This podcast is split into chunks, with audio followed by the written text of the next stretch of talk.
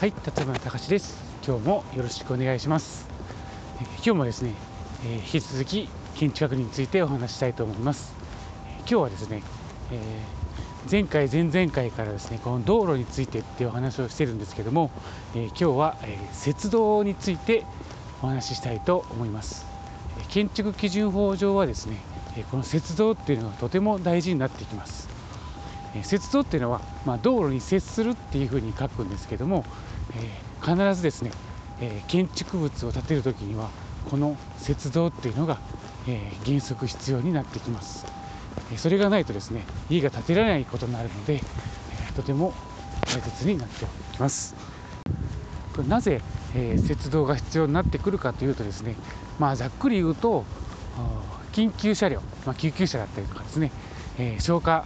だったりとかですね、えそういった救助避難に関消火避難に関する、えことを、え達成するためというかですね。のために、えこの法文があるというふうに、まあ、私は聞いております。なので、えーっと建築基準法上はですねこの雪道長さっていうのは道路に2メーター以上接しなければならないと書いてあります。なぜ2メーターかというとですね先ほど言ったように、え車が入ってこれる寸法が必要になってくるということですね。まあね2メーターでじゃあ足りるのかって言われると、えーまあ難しい時車によって大きさによってはね、えードアを車を入れてドアを開けたらですねし、えー必要な場合もあるとは思うんですけどもこれはあくまで建築基準法は、最低基準を定めてっていうことになってるので最低基準で2メーター以上は確保してくださいっていうことなので2メーターあればいいっていうよりは2メーターはないといけないっていうふうに考えた方がいいと思います。まあでも実際ねやっぱり、えー建築基準法上でいくと2メーターっていうのが大事になってくるので、2メーターギリギリ取るケースというのはあります。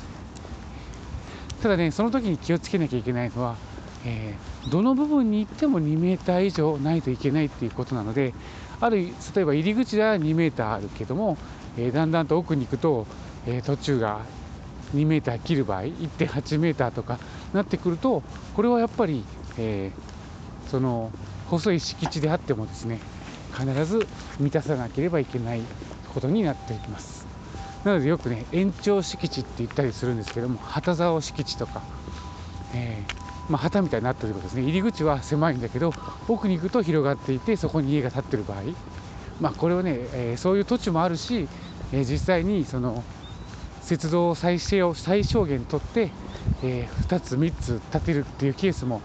あるのであの任意分割してですね。まあ当然そういったケースもあるんですけどもそういった時に必要になってくるのがこの雪道の2メーターっていう考え方になります。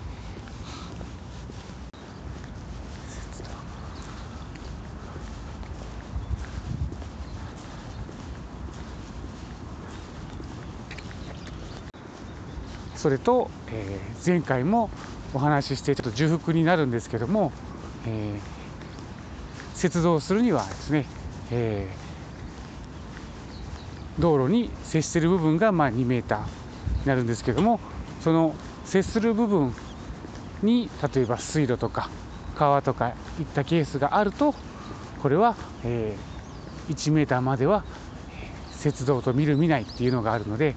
これ完治になってもそうですね。前回は川しかお話ししなかったんですけども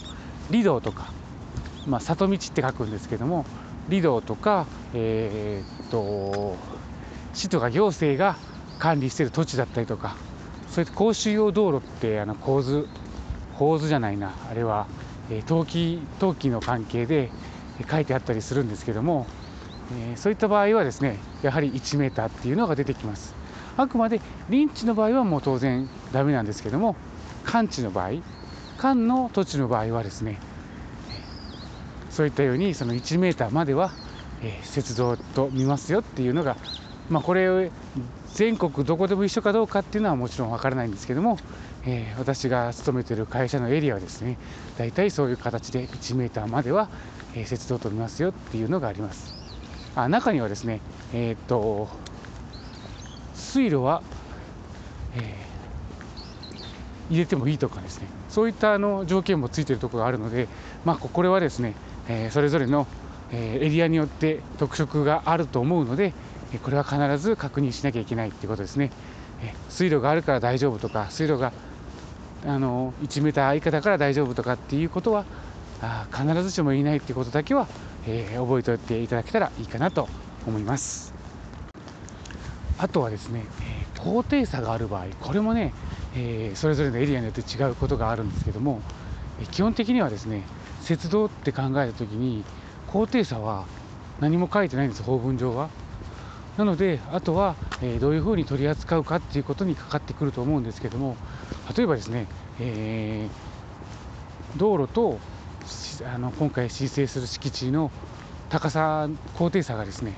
2メーターぐらいあった場合っていうのは当然そこの土地に入るにはその2メーターを登らなきゃいけないっていうことになるので、え、そういった場合はこれ雪道とは見ないということになってます、まあ、目的から言うと、まあ、分からないことではないですよね、えー、結局そこに、えー、入れないわけですから、まあ、救急車みたいなその特殊車両なんかでもですね当然行ってそこで避難だったり消火だったりの作業をするのに、えー、必要な場所が取れないので入っていけないということですよね。なので、えー、これについてはですね雪道とは見ないということになっています。ただし、えー、そこに行くまでの道が例えばですね離道とか何でもいいんですけども、えー、関地を通ってあ今回の申請敷地に行けるルートがあるんであればですね、えー、その部分を、えー、行き来できるっていうことで、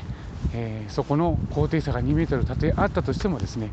雪像長さのカウントにはしてもいいことになっています。これも多分エリアで違うと思いますので、え特殊なケースだとは思うんですけども、えそういったケースもあります。さらにですね例えば、え特殊車両っていうは言ったんですけどもそこに例えばその2メーターを超えるような、えー、高低差があってもですね一つ階段があって人が行き来できるようなそれぐらいのスペースのある階段があった場合もしくは、えー、階段ではなくてもですね、えー、あの容易にそこを登っていけるようなものがあった場合についてはですねこれも一応雪道とは見るっていうことに、えー、なってます。うんこれもあくまで全部取り扱いですけどね。うんなので、まあ、そういった形でですね、え鉄道っていうのはあくまで、えー、原則は特殊車両が入っていける寸法を確保できるもしくは、えー、高さが必要であるということと、えー、最低限人が通れるようになっているっていうことが条件になっております鉄道っていうと、まあ、大体そこら辺がよく、え業務で、え指摘をするというか、え相談があることになりますかね。まあね、他にもいろいろ事例は道路についてはですね特に多いので、なかなか悩ましいところではあるんですけども、えー、引き続きですね今後、えー、この申請書シリーズが終わったとしてもですね、えこの相談っていうのは日々、えあるし、まあ、疑問っていうのもあるので、えその都度その都度ですね何か、え参考になる事例が出てきたらですねお伝えしたいと思います。えそれでは今日は以上となります最後まで聞いてくれてありがとうございました今日も一日お元気で